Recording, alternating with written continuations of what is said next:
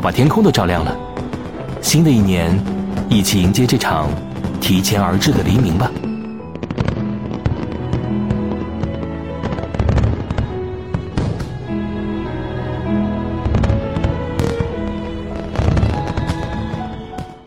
Hello Hello，我是阿九，我是芳芳，我们给大家拜年拜年啦！祝大家新的一年身体健康，大发财源，万事如意。朋友们，大家的年终奖都发了吗？开玩笑的啦。不过在这个辞旧迎新的时刻，确实平时不管是节省还是土豪的朋友们，都会选择对自己好一点儿。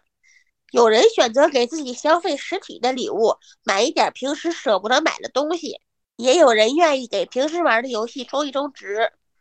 所以很多游戏都迎来了最大的氪金窗口。玩家们嗷嗷待哺，期待着版本更新的大活动，仿佛约好了似的。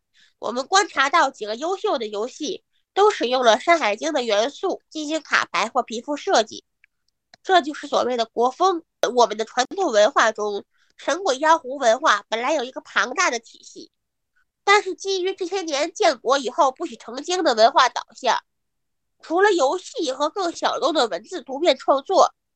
这类故事仿佛没有了一个宣发的出口，因此小姨妈想借着这个大家都有闲的时候，谈一谈神鬼妖狐、五大仙里有有趣的故事。他是悠悠一抹斜阳，多想多想，有谁懂得欣赏他？慵懒懒一片云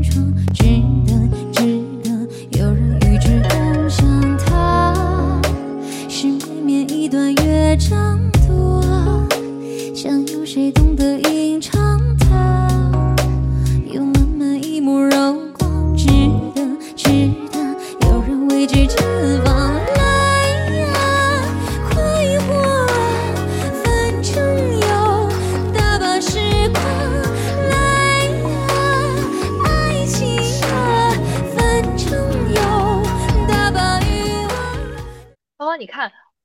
在岛屿里跟大家聊的一样，我觉得今年的《山海经》题材真的是扎堆，无论是闪耀暖暖，还是啊绘旅人耳熟能详的王者荣耀，就这三个不同的游戏公司，他们竟然都能够想到一块儿去，以《山海经》作为灵感，我都怀疑《山海经》是不是给这游戏赞助了，还是怎么着的呀？就是中国传统文化里面非常大的一个流变，其实就是这种。对未来世界的想象嘛，然后呃，零售大家又选的都是不一样的，我觉得特别有趣，因为在三次元里大家是看不到这样的一些神鬼妖狐的出现的，所以在二次元的世界里就井喷了吗？嗯，首先是《山海经》确实是一个大宝库，可以说它的妖怪文化是取之不尽、用之不竭的。但是这个妖怪文化怎么利用的问题，能不能利用好的问题？我觉得是一个非常值得聊一聊的话题。是的，是的，我觉得就以我最熟悉的一个游戏来作为啊，咱们今天聊天的开始，那么就是闪耀暖暖，因为大家也知道我还蛮喜欢玩闪暖的嘛。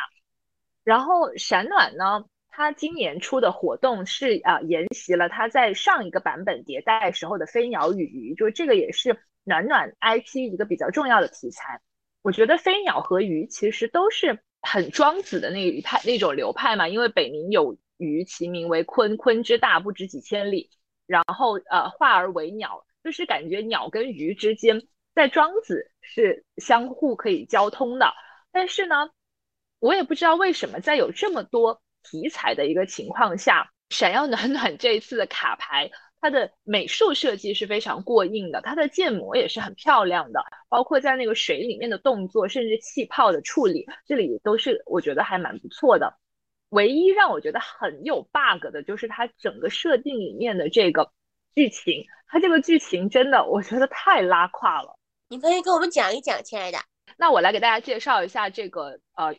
卡牌设计的剧情，这个卡牌里面呢，男性的这个角色他是一个雨国的王子，但是他们这个雨国呢，就是一直都要去侵略，呃，其他的地方，好像他才能成为国王。然后为了成为国王呢，他就把很喜欢他，然后相当于报答他对他有恩的整个鲛人国给灭族了，全族都给灭了，是这样的一个剧情设定。大家也可以听一下这个原卡牌里面的配音。从海底往上看，天空也波光粼粼。那天的相遇是一切错误的开端，但重来一次，我仍会救他。这便是我和他的不同。鲛人和羽族一样都能飞翔，只不过他们在天上，我们在海里。我是金羽神鸟的后代，能与我的银枪过招，是你的荣幸。有个人教会了我怎样去爱，但我学会时，那个人已经化作不灭银湖上的光点了。他说自己的灵魂不完整，不会被银湖接纳。但我觉得，他的灵魂清澈纯净，如片羽般轻盈。我经常会梦到倒在我枪下的人，但我却看不清他们的脸，只记得他们流着眼泪。呼喊着家人的姓名，无边的痛苦向我涌来，灵魂在那一刻完整，哀痛的旋律飘荡在不灭海。我终于学会了鲛人之歌。我也想唱出动听的歌谣，但现在，我宁愿永远做个不会唱歌，却无忧无虑的哑巴。我真的不是太能理解卡牌对于这个飞鸟的男权设定。我看到超话里有很多玩家在骂。我觉得现在已经是二零二三年了，这个这个文化审美意趣好像是上世纪的感觉。那你还你还记得咱们俩上次骂过那个穿越回民国嫁给军阀的题材和这个霸道总裁的题材吗？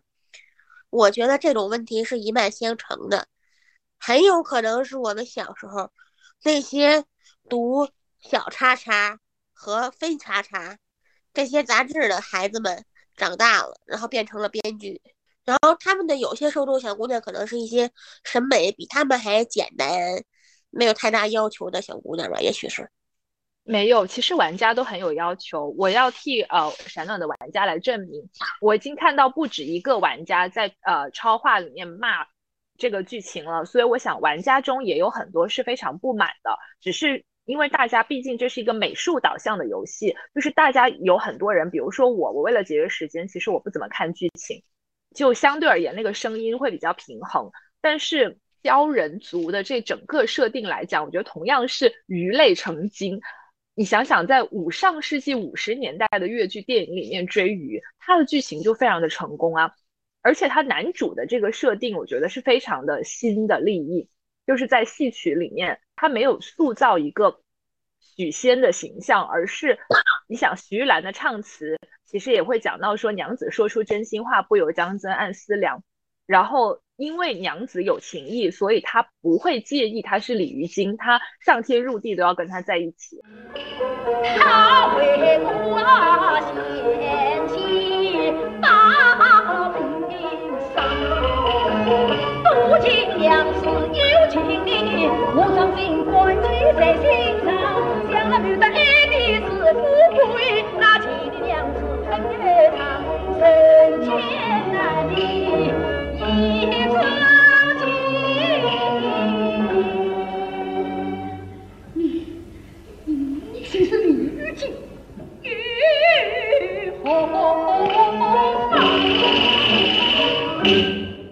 宝宝，你看，上世纪五十年代出现的一些新的戏曲文学，无论是你说的《追鱼》，还是另外一出戏《张雨竹海》，《追鱼》呢是。他知道他太太是个妖怪，但是一心要跟他太太生活在一起。张雨竹海呢，是宁愿把他老丈人炖成一锅鱼汤，也要跟他太太在一起。这个可能就是有一些共性，他们追求一些新的东西。对，我觉得你最好跟我们听友介绍一下张宇竹海的剧情，因为不一定所有的听友他都是熟悉这个剧情。张宇竹海这个故事很多剧中都有，他讲的是一个年轻人出身非常平凡，但很有才华。他叫张宇，张宇经常在海边吹笛子，吸引了龙宫的公主。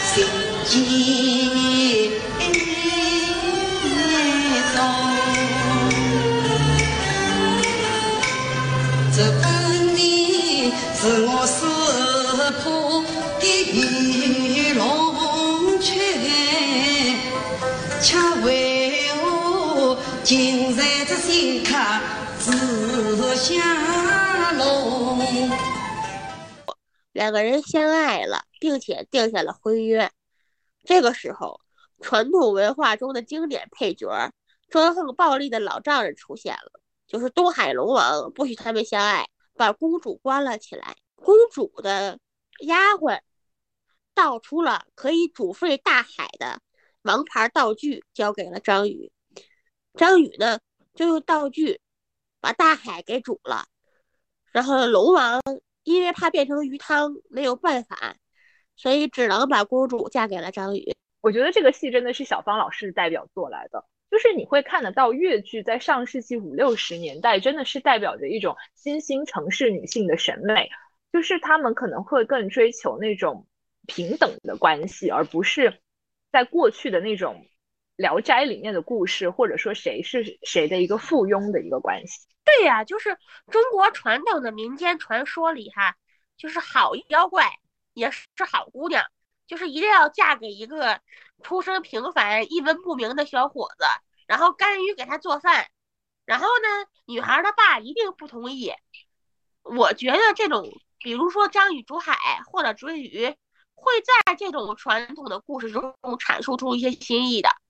就两个人地位是平等的，对呀，因为哦，追鱼里面的话，其实我觉得那个男性角色的塑造真的是比许仙就《白蛇传》里的许仙要成功很多的。而且追鱼原来在湘剧的时候，我没有看过湘剧啊，但是我是听啊一些粤剧的介绍，是讲说啊粤剧徐静编剧的嘛，他编剧的时候其实也有重新去塑造这个男主人公的这个形象。而你说到过去传统文化，就是好妖怪一定要做饭这一点，我真的觉得这是一种文化习俗里的糟粕。就为什么妖怪一定要给你做饭？妖怪就应该把你吃了呀！妖怪就应该去把你的元阳吸走啊！你在想什么东西啊？你这些臭男人！我突然想起了郭德纲老师有一个相声，叫那个《白宗卫坠楼》。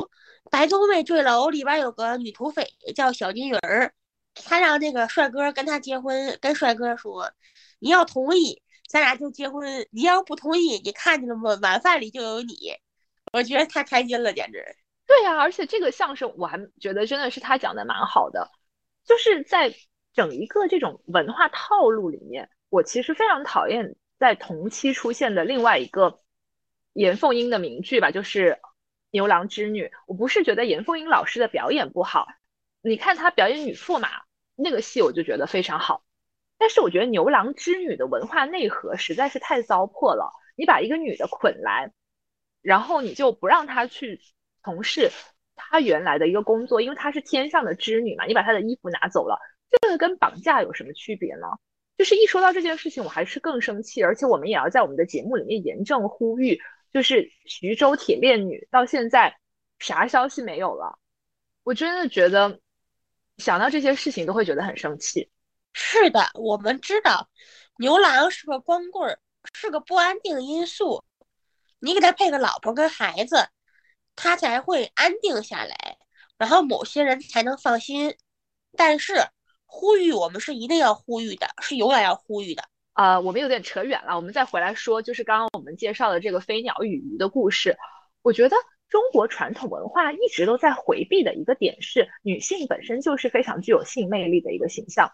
那么你在塑造鲛人的时候，她也是一个穿着比基尼上妆的这样的一个锦鲤精也好，或者说一个鱼精也好，你把它塑造的如此纯爱，如此贴近安徒生童话，其实是丧失了传统文化里面的某一种魅力吧？我觉得不仅是魅力，可能也有一些比较有意义的正向的内核。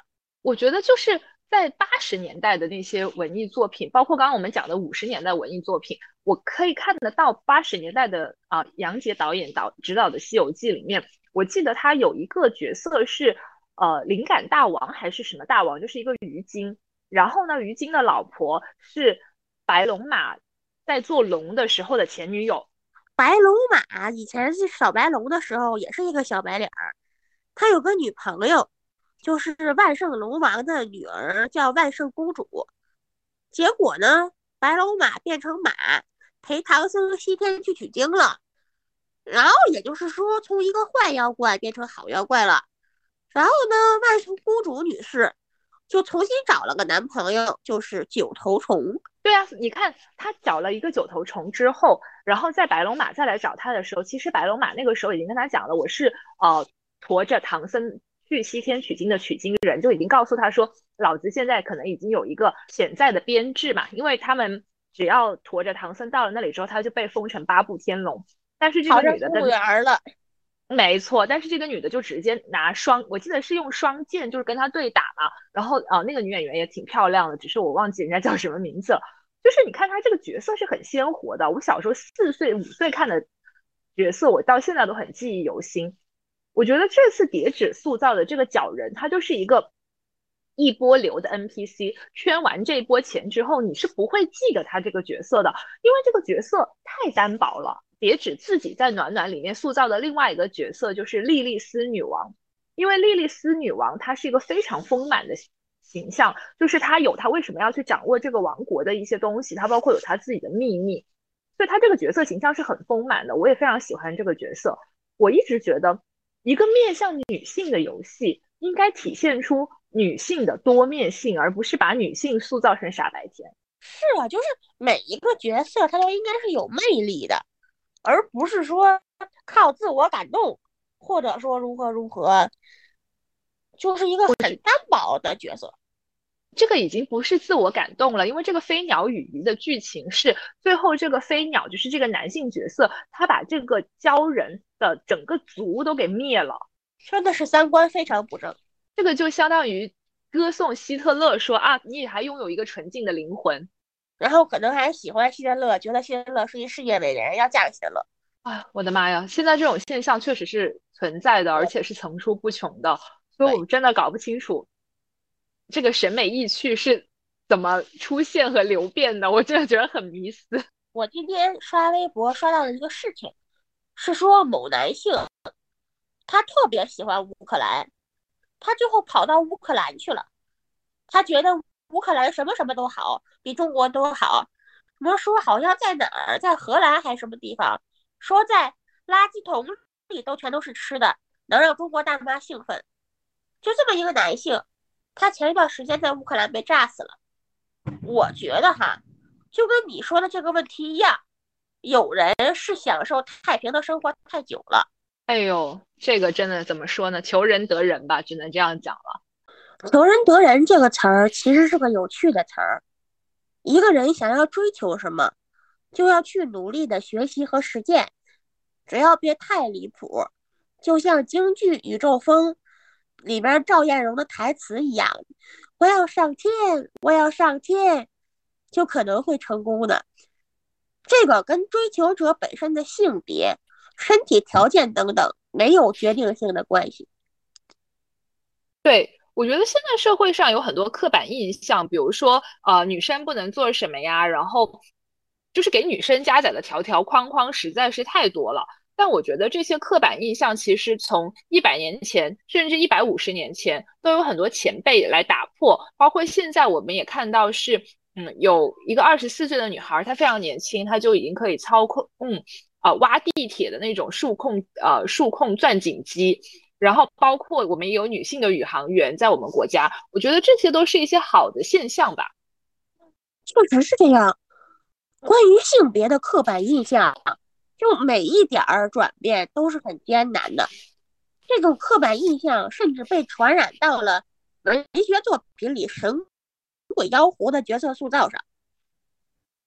嗯，是这样的。你还记不记得我们今天在准备就是所有的那个题材复盘的时候，我们一起看的那个绘旅人的故事？我觉得绘旅人这一期的故事里面，就陆晨的那个角色，他是那个九尾狐嘛，青丘之狐，他的那个剧情真的是非常老套，我感觉就是社会毫无任何进步嘛。这个可是消费者来花钱买的这些剧情，哎，确实是这种第一人称游戏，女主角是我。然后我是一个献祭品，是一个牺牲品，是有多么受虐狂的人玩这种故事情节，他觉得开心呢？想不出来。嗯，我觉得也不一定是觉得开心，可能只是说他们习惯了把自己带入那样的一个角色里面，就好像在。晋江上面我都能看到，也有很多是那种把自己带入了一个悲惨的角色，所以他们特别喜欢看一些重生文，就是之前非常的悲惨，然后重生之后突然就逆袭了或者怎么样，就是可能这就是一种所谓的情怀吧。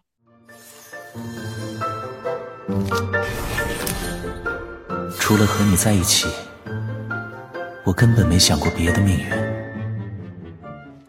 你要说这个，我有个故事。嗯，我看过很多小唱本的文本。过去的女孩呢，基本不认字，认字也认得不多。她们传唱的基本上是很简单的故事。有一个故事，女主角叫房四娘，也叫方四娘。这个女孩嫁给了一个秀才丈夫，她丈夫很好，就是那种。传统文学中设定的好丈夫，文质彬彬，很温柔。但是她有个活了蛋的婆婆，她婆婆整天虐待她，然后她逆来顺受，最后就死了。但是老天看她特别善良，又让她重生了，厉害不厉害？这就是晋江重生文的鼻祖吧？可能女性在这么多年来，我们。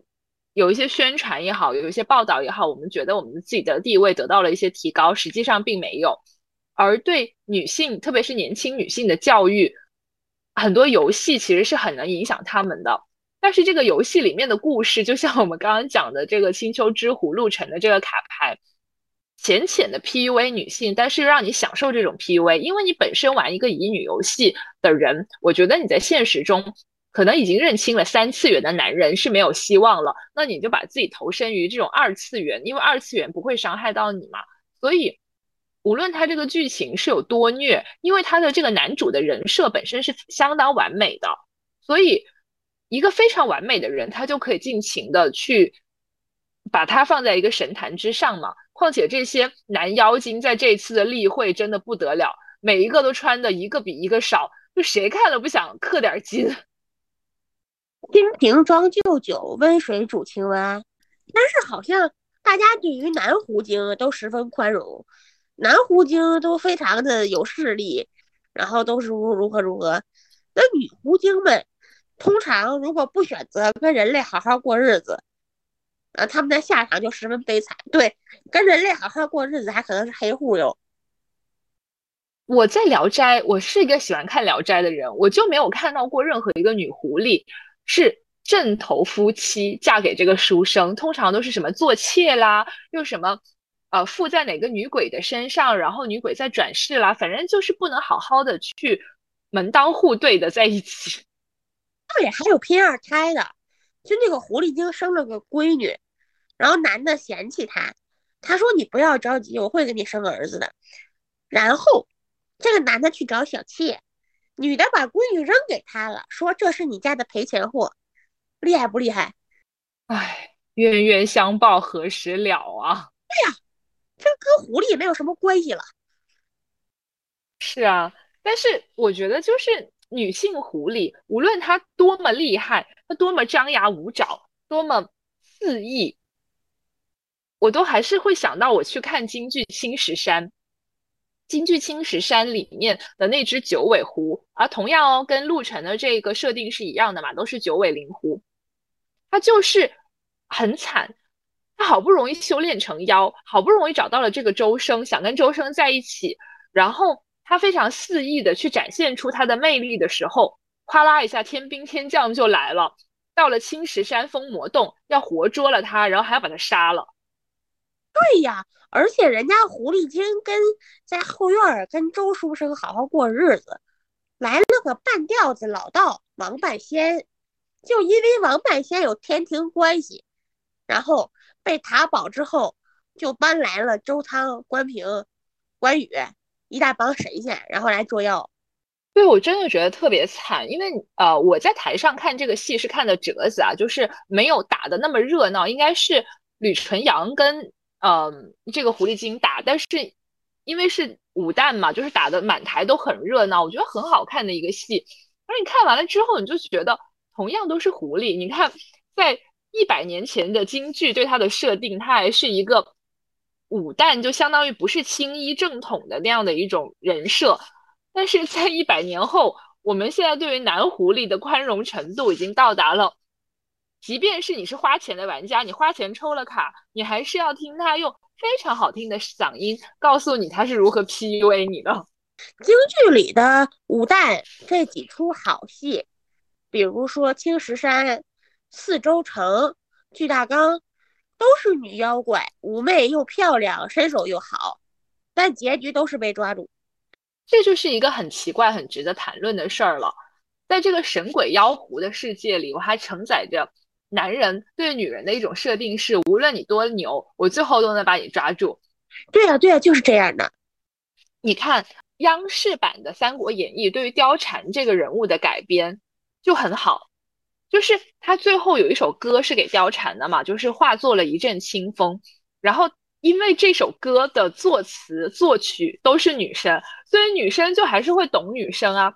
但是你看一下，原来京剧对于貂蝉的结局是，貂蝉在完成了整个呃密谋董卓的事情之后，他离间了他们之后，貂蝉竟然还要去勾引关羽，就是这个完全就是物化了貂蝉。难道他没有想法吗？他没有自己的思想？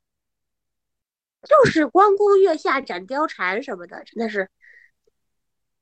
然后关公月下斩貂蝉其实也跟咱们今天讲的有关嘛。我记得关公月下斩貂蝉本身它就是一个神鬼志怪的这么一个设定吧，好像是说他们两个前世有点什么东西。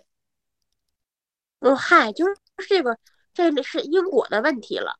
因果的问题是传统文学中另外一个复杂的捕头了，就是。我们还翻回头来说，关于游戏的这个问题啊，咱们开始的时候就说，大家可能，嗯，会给游戏充一部分值，嗯，我感觉是什么呢？是大家在三次元里找年味儿找的是很费劲的，然后很多二次元游戏可能仪式感跟过年的氛围做的比较足，所以大家呢，在二次元世界中寻找一些开心。对对，就是这样啊。因为我觉得年味儿为什么会淡了，本身就是因为，如果你要过一个唯物主义的年，所有的节日，特别是中国的节日，你肯定不可能是唯物主义的。因为年这个东西本身，我们大家都知道那个故事嘛，你小学的时候都学过，年它是一只怪兽，为什么要放鞭炮，就是要把年这个怪兽给吓跑啊。这就是先民智慧中朴素的浪漫。就是人不是孤立于天地间的，万物跟人都是一起的。所以如果没有神鬼妖狐，没有志怪，那就没有什么年味儿啊。神鬼妖狐和志怪，包括一些小小的迷信，可能也是装点气氛的一个部分。我觉得是啊，就是我觉得，呃，这种东西呢，其实是充满想象力的，是好的。但是我们现在是在把这些东西，因为我们不讲。所以你就拱手让给了别人。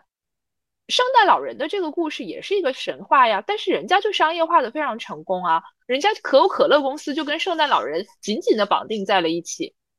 包括阴阳师，阴阳师的这个故事里面当然有很多日本文化的元素在，但是你回头想一想，是说啊，你们家的桌椅板凳都能成精这个点。其实这个点本身在中国文化里面也是有的。我记得有一个单口相声，就是专门讲说啊，这个东西也成精了，那个凳子也成精了，是郭德纲讲的嘛，也很有意思。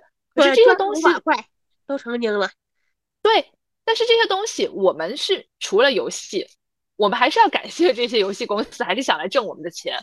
除了游戏公司，其他公司或者说所谓的官方，他不会认可这些啊。官方现在还跟你说，如果你再去传播春晚的素材的话，我要告你侵权哦。嗯，对，是这样的，就是好的东西你把它忘了吧，你看我们这个就可以，是这个意思对吧？对我必须说陈佩斯老师那句经典台词：“你管得了我，你还管得了观众爱看谁吗？”嗯，就是这样啊。所以，呃，先不说其他的，我觉得游戏来讲，游戏里面它的场景设定、它的美术设定是年味儿很重的，所以大家愿意去付费嘛。但是我们还是希望它这些故事能够更精、更锤炼出来，而不是每一年割了一波韭菜就完了。就是说到底是什么问题啊？如果您是国风，您是用传统文化元素，那么请愿的用的地道一点儿，不要用的浮皮潦草，而甚至是改道走形。我们是希望大家。尽量用新的精神去结合传统文化一些好的东西，一些非常朴素浪漫的东西，而不要用传统文化的封建伦理旧道德你给提炼出来，然后再去结合一些东西不要用。对，就是这些东西，你说它是不是传统文化呢？它是啊，包括说《聊斋志异》里面，甚至有说要拼生好几个儿子的，然后生了好几个儿子之后，这些儿子还要考上状元的。这些就是非常糟粕的东西，但是受限于当时的时代局限性，那么当时的人他就是这样想的呀。确实是，但是时代已经改变了，希望人的想法能够进步起来，这个是新年很大的一个希望。哎，学好不容易，学坏一出溜儿。上一期好像就讲过这一句话，这一期又要拿出来讲。我觉得我们本质上还是非常看好这些游戏公司在传统文化上的一个。使用的，因为他们毕竟是接触最广大的年轻群体。如果这些年轻人他都不记得说原来我们曾经有这样的一些东西，那我不觉得再年轻的一辈可以把这些东西传下去。是啊，就是希望越来越好吧。嗯，而且游戏公司嘛，他们其实出海也会做的比较多。我觉得这个争夺国际话语权也是很重要的一件事儿，只是我们现在就放弃了。嗨，说起这个就更伤心了。大过年的不提这么伤心的问题。我们我们刚刚也聊了很多啊。其实我觉得就是像一句粤语的那个谚语里面讲的，叫做“听古勿博古”嘛，就是古古代人说的什么，你听听就好了，就是当做一个故事来讲就好了。其实我最近也看了一个开头的长篇吧，就是新锐女作家林兆写的，叫《潮汐图》，它是一个。蛙身的一个少女的一个故事，我觉得还挺有意思的。她说：“我是虚构之物，我不讲人物，因为我根本不是人。我有过许多名字，他们一一离我而去，足以凑成我的另一条尾巴。”我其实觉得过年了嘛，大家也放假，推荐大家可以读一读这本书。就是这本书，它是用略带粤语的这样的一个文学写成的，我觉得还挺有特色的。而且呢，它这个。啊，蛙身的少女，她们其实是在瑜伽上面生活的。我觉得跟刚才就是我们讲到的那些志怪故事是相通的，但是它的时代背景又是一八二零年，就是中国刚刚开埠的时候，所以它也有一些洋人的在十三行期间的一些背景。我觉得这本书还挺有意思的，虽然我没有看完，但是我也想把这本书推荐给大家。好的，感谢阿九。那我觉得我们今天就呃聊到这儿吧。就是聊了这么多志怪的故事，那我们也希望大家在新的一年里可以顺顺利利，然后财源广进。嗯，芳芳最近鼻炎大爆发，感谢大家忍受了芳芳一期鼻音，也希望大家新年都开开心心有收获，多吃好东西不长胖，么么么。好，那我们节目就到这里啦，谢谢大家，拜拜，拜拜。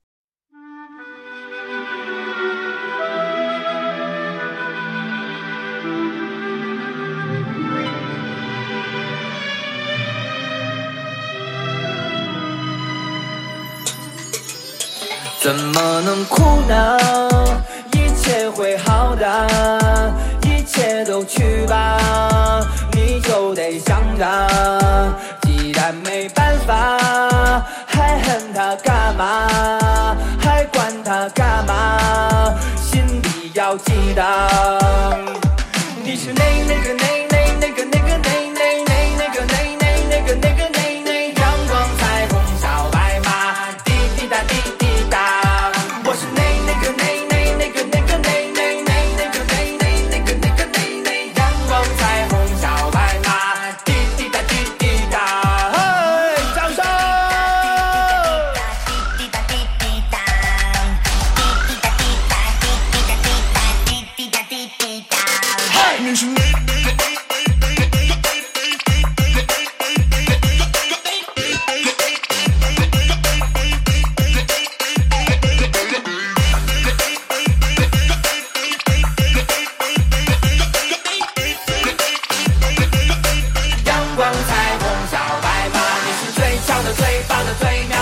挡都拦不住你发芽，你是最好的、最俏的、最妙的、最骄傲的，尽情的盛开吧！你就是最强的、最棒的、最亮的、最发光的，心需要你哄它。你是最好的、最俏的、最妙的、最骄傲的，阳光下的小白马。生活是笑话，别哭着听它，别在意更换。哭了是你傻，心要你哄它，一切会好的，一切都来吧，天地随你耍，